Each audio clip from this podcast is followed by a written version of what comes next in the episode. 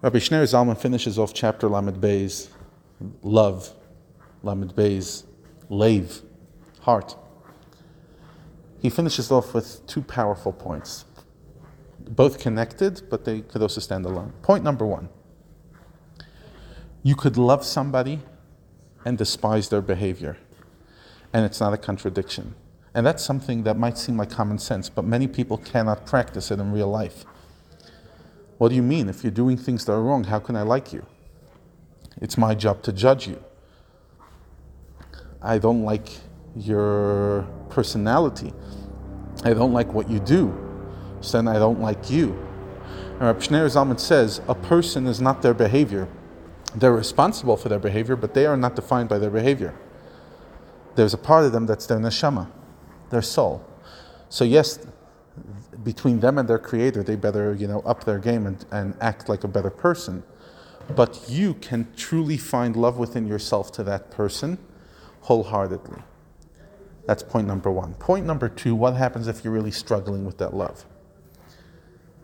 The person really ticks you off. And love, you just can't generate it. You could tell me from today to tomorrow, love that person, but I don't like them.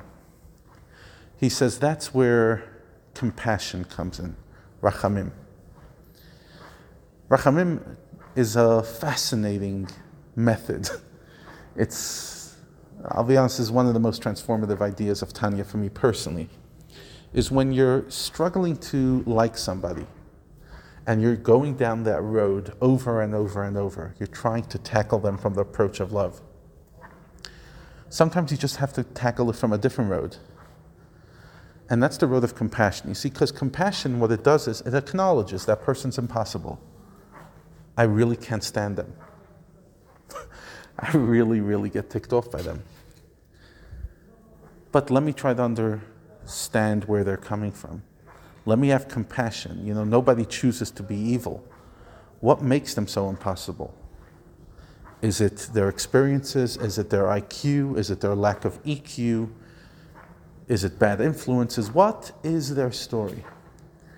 And compassion, instead of me focusing on what I feel about you, it's me focusing on you. And as I focus on you, but not on what I hate about you, but about your story, your complexity, what led you here, that compassion arouses within me the potential for love. So compassion can lead for love. It's just a different approach. It's a longer route. It's much more reflective. It's harder, but it's in- extremely powerful. And it's truly the way to find forgiveness in your heart for people that have hurt you. You know, someone could say, Love your mother. But I don't love my mother. She's impossible.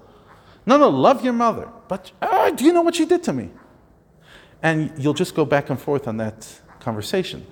But if you allow yourself to step out of that and say, one second, let me, for five minutes, not focus on me, focus on that person,